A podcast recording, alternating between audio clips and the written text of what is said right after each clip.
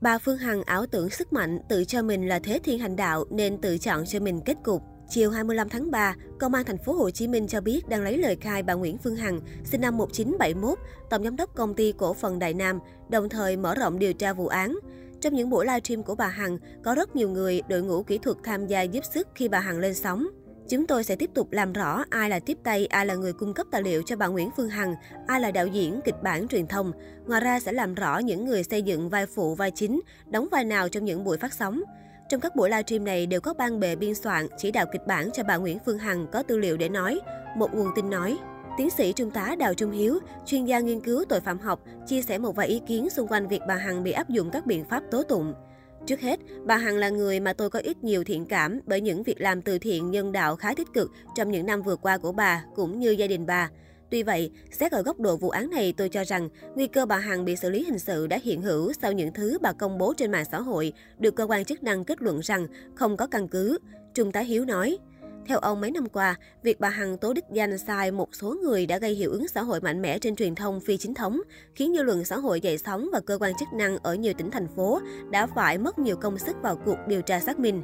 Thời gian đầu, nhiều người cảm thấy lôi cuốn và thích thú với thông tin độc lạ mà bà Hằng đưa ra vì được thỏa mãn sự tò mò.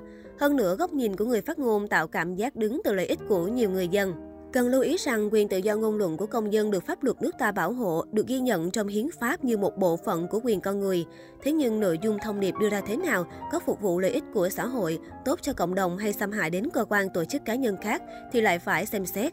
Quan sát phát ngôn của bà Hằng trong cả một quá trình, dễ nhận thấy thời gian đầu bà nói ở một chừng mực có thể chấp nhận được, như kể về những giấc mơ, cách nói ám chỉ không trực tiếp xâm hại danh dự, nhân phẩm của người được đề cập.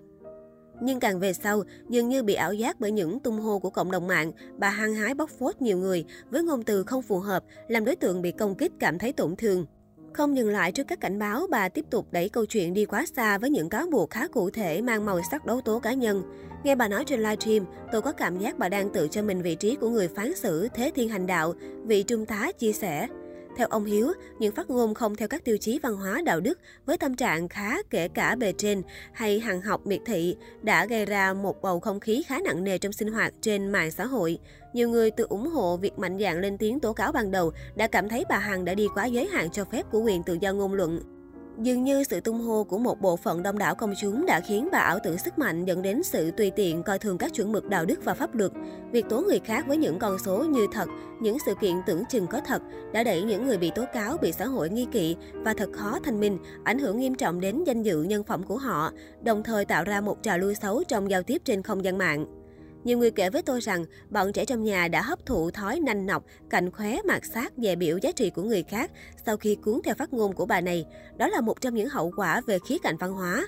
Ông cho hay, vẫn theo vị trung tá, khi bà Hằng tố đích danh một số người biển thủ tiền từ thiện với những con số khá cụ thể trên các livestream, ông đã nghĩ đến khả năng bà bị xử lý hình sự nếu những cáo buộc đó được xác định là không có cơ sở.